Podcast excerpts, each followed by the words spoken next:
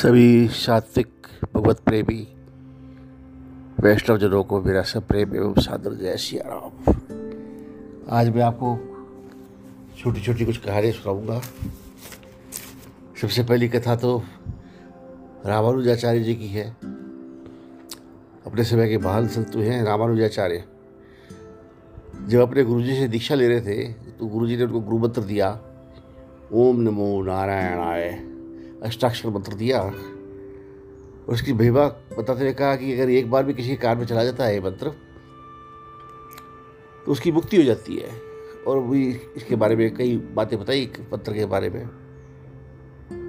पर रामानुजाचार्य तो का गुरुकुल में पहला ही दिन था। उस दिन वो मन में शंका करने लगे कि अगर एक बार कान पढ़ने में पढ़ने से इस मंत्र के मनुष्य का उद्धार हो जाता है, मुक्ति मिल जाती है, तो दर्जने लोग तो कब से सुन रहे हैं मंत्र। ये है मैंने भी पहले कई बार सुना है, बोले ये मंत्र बचपन में घर में सुना है।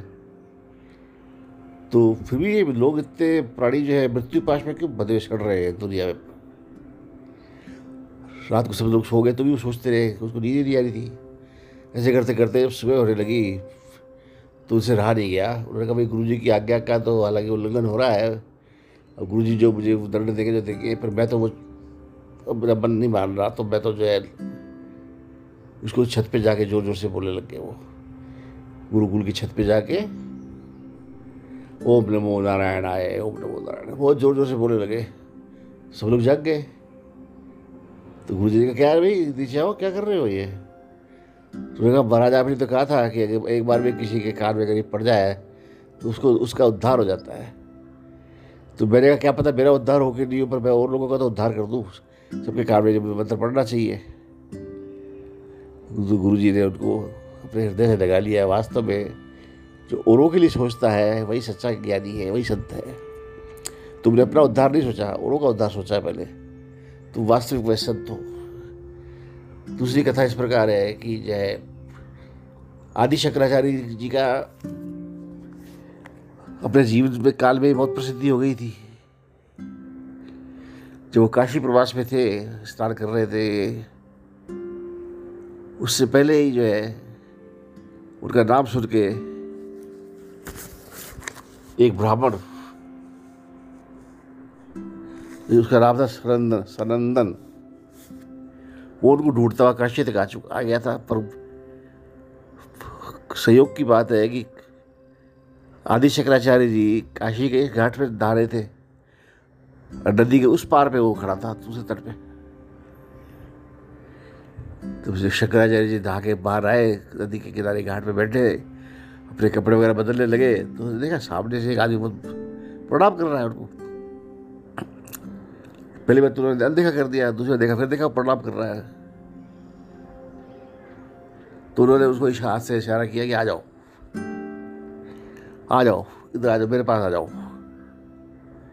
अब वो सनंदन जो थे वो सोचने लगे कि मैं मन ही मन में इनको गुरु मान चुका हूँ, और ये मेरे इनकी मुझे आज्ञा है कि ये आ जा। अब मेरे पास तो कोई नौका भी नहीं है और मुझे तैरना भी नहीं आता है, मैं कैसे जाऊँ। वो सोच ही रहे थे इतने में उन्होंने फिर प्रणाम किया गुरु महाराज को। उन्होंने फिर इशारे से कहा आ जाओ। तब तो उन्होंने कहा देखा जाएगा जो भी है। उन्होंने गंगा जी के नदी के पाव में पाव रखा तो वहाँ पर कमल का एक पत्ता आ गया, दूसरा पाव रखा वहाँ पे कमल का पत्ता आ गया। इस प्रकार पूरी नदी का जो पार्ट था वो कमल के पत्तों आते गए। वो चलते चलते गुरु जी के पास पहुँच गए, और अंत में जो है गुरु जी ने उनको दीक्षा दी, और वो पद्म पाद के नाम से बहुत विख्यात हुए। वैष्णव संतों में पद्म पाद जी का नाम बहुत ऊँचा दिया जाता है। अब इस प्रकार दक्षिणी भारत के महान संत हुए महाअलवार विष्णुचित्त जी, पेरी पेरी अलवार। वो बहुत संत हुए, माने हुए नारायण जी की भगवान नारायण के भक्त थे। बचपन से उनको विष्णु सहस्त्र नाम और इस तरह के कंठस्थ हो चुके थे। उन्होंने अपना अपने को भगवान के प्रति समर्पित कर दिया था। चौबीस घंटे उनको भगवान की सेवा सूची देती थी।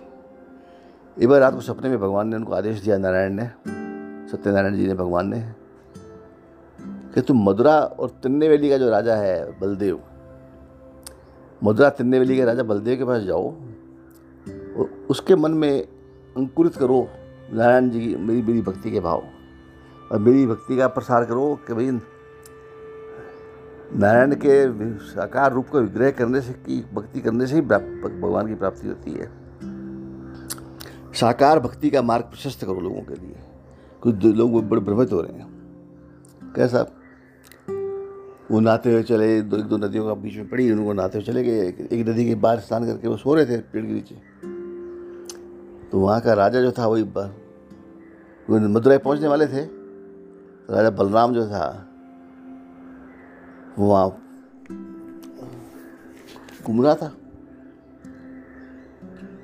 राजा बलदेव पूछा पीढ़ी जैसे ब्राह्मण को, महाराज आपका परिचय क्या है? तो बताया कि मैं वहाँ से आया हूँ। तो कहाँ जा रहे हैं आप? बोले मथुरा जा रहा हूँ। तो आपका अनुभव क्या है, मथुरा किस लिए जा रहे हैं? कि मैं धार्मिक प्रयोजन से आया हूँ, मथुरा जो है कामाक्षी मंदिर में जाऊँगा, दर्शन करूँगा।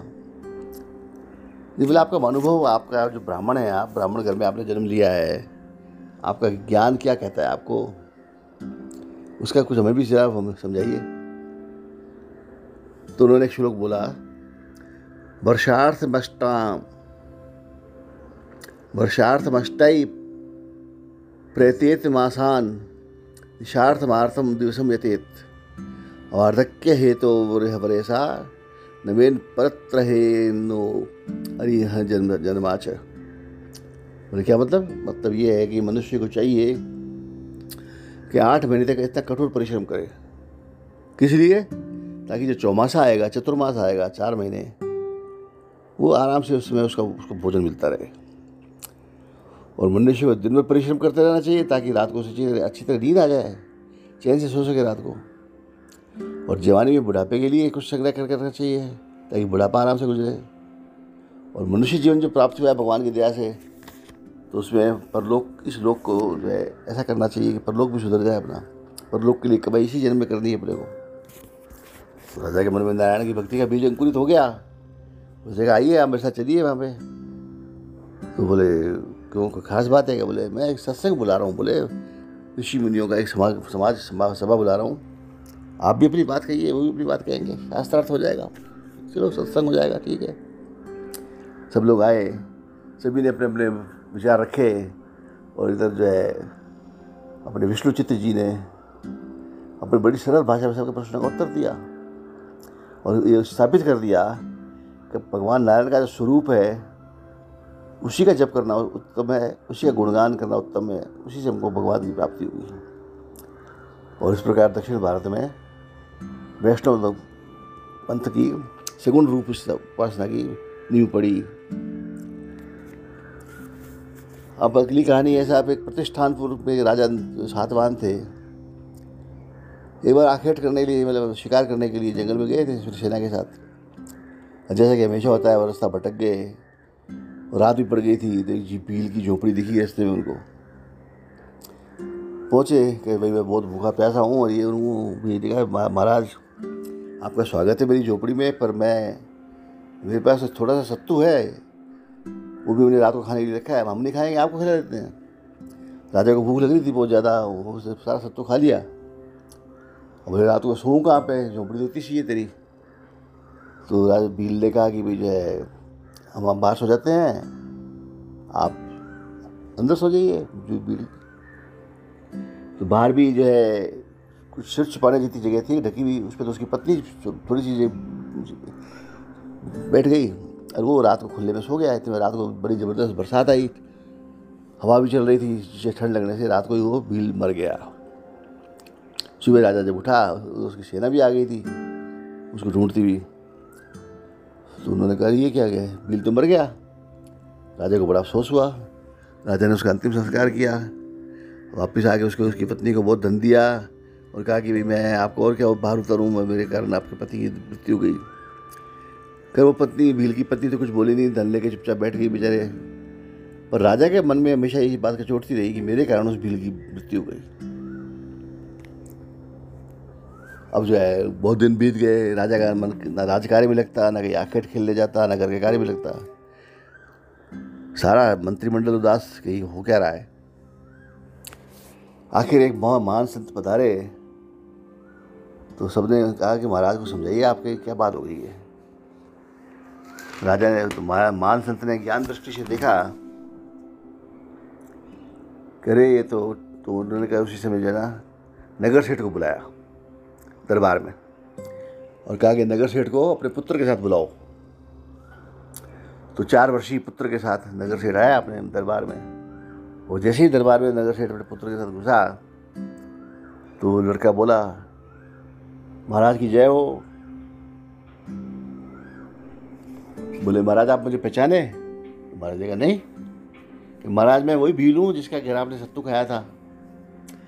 आपकी सेवा सत्कार करने से मुझे देखो इस जन्म में इस नगर सेठ गया इकलौता पुत्र हूँ मैं, आपकी सेवा सत्कार से मुझे ये फल प्राप्त हुआ है और पुनर्जन्म की बातें भी, पूर्व पिछले जन्म की बातें भी मुझे याद है। अगली कहानी है एक राजा की चार रानियाँ थी। राजा ने कहा चार रानियाँ आपस में निर्भर मनमुटाव नहीं हो, बकवास करें आपस में, उसकी बजाय वो काम पर लगा दो। तो उसने काम पे लगा दिया। एक एक कराजी को कहा तो गाय का दूध गाय का दूध दिया दुहा कर, दूसरे को कहा कि तो वही रसोई का काम तेरे पास है, तो पहले को तो गाय का गाय की सास संभाल, दूध धोना नहलाना पोटे थपना लीपना करना, गाय का सारा काम मतलब पहले को दे दिया, दूसरे को रसोई का सारा काम दे दिया और तीसरा कह दिया चारों के तो गए तुम्हारे जो बच्चे होंगे चारों रानी होंगे उनको बच्चे ये रानी संभालेगी। और सबसे आखिरी जो रानी थी उसको कहा कि ये राजा की सेवा करेगी। कुछ दिन तक तो काम ठीक चलता रहा और परंतु बाद में चारों रानी आपस में लड़ने लग गई कि मैं ये काम क्यों करूँ, कि मैं ये काम क्यों करूँ, मैं दूध क्यों दूँ, कि मैं बच्चे को संभालूं। इस तरह काम में विघ्न भी पड़ने लगा और राजा को पता पड़ा तो राजा भी बहुत दुखी हुआ। ना समय पर खाना मिलता था, ना बच्चों को खिलाना पिलाना हो रहा था, ना गायों का दूध दुआ जा रहा था, ना राजा की कोई सेवा हो रही थी। एक महर्षि पधारे ऋषि पधारे गए वहाँ पे, राजा ने अपनी समस्या बताई। ऋषि ने ज्ञान दृष्टि से देखा तो उसका कि रानियों को बुलाओ मेरे पास। रानियों को बुलाया गया तो पहली रानी को उन्होंने कहा कि भाई देखो तुम पिछले जन्म में जो थी गाय थी और जंगल में शिवजी का एक पिंड था, शिवजी का मंदिर था जंगल में उपेक्षित, वहाँ जाकर तुम शिवजी के पिंड को अपने थनों से दूध पिलाया करती थी, परंतु कुछ समय पश्चात तुम्हारी मृत्यु हो गई, तुम्हारी आराधना पूरी हुई नहीं, इस कारण तुम्हें जो है रानी का पद प्राप्त हुआ है और अब तुम्हें दूध का काम इसलिए दिया गया है कि तुम राजा को शिव जी मान के दूध पिलाओ राजा को और अपनी सेवा, सेवा पूरी करो। रानी ने कहा ठीक है मैं मान मान गई। दूसरी को बुलाया, उसने भाई तुम पहले पिछले जन्म में एक गरीब ब्राह्मण की पत्नी थी, सोमवार का व्रत करती थी और भिक्षा में जो तुम्हें कोरा अन्न मिलता था साबुत अन्न उसको पीसती थी और उसके जो भी भोग भोजन बनाती थी, भगवान को भोग दिला के फिर अन्न खाती थी। तो इसके उस तपस्या के फल से जो है तुम्हें जुमरानी का पद प्राप्त हुआ है तुम्हें, परंतु अभी तुम्हारा व्रत पूरा हुआ नहीं था, तो रसोई काम बनाओ और सबको भगवान मान के खिलाओ, तुम्हें और अच्छी प्राप्ति हुई। तीसरी को बुलाया, कहा कि तुम पिछले जन्म में वानरी थी बंदरी थी, तुम अच्छे अच्छे फल तोड़ तोड़ के शिवजी को चढ़ाती थी उसी वन में जहाँ पर ये गाय दूध पिलाती थी, उसी उसी शिवजी को। अब तुम जो है जब शिवजी का इतना ध्यान रखती थी तो तुम रानियों के बच्चों का इतना ध्यान रखो, उनको अच्छी अच्छी चीज़ें खिलाओ, उनको अच्छी शिक्षा दो, भगवान की ठीक है। तो चौथी बोली को बुलाया, कहा कि अरे तू पिछले जन्म में एक चील थी, चील ईगल,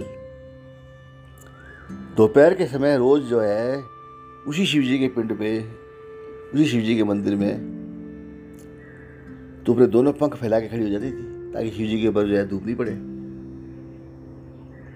रोज तेरा यही काम था दोपहर का, ताकि शिवजी के ऊपर धूप नहीं लगे। उसके फलस्वरूप तो रानी बनी है और राजा की सेवा करने का तेरे को मौका मिला है। उस जन्म में तो शिवजी की सेवा करती थी, अब तो राजा की शिवजी के मान की सेवा कर। तो सभी रानियाँ जो है खुश हो गई और सब अपने अपने काम में लग गई। ओम नमो भगवते वासुदेवाय। जय सिया राम।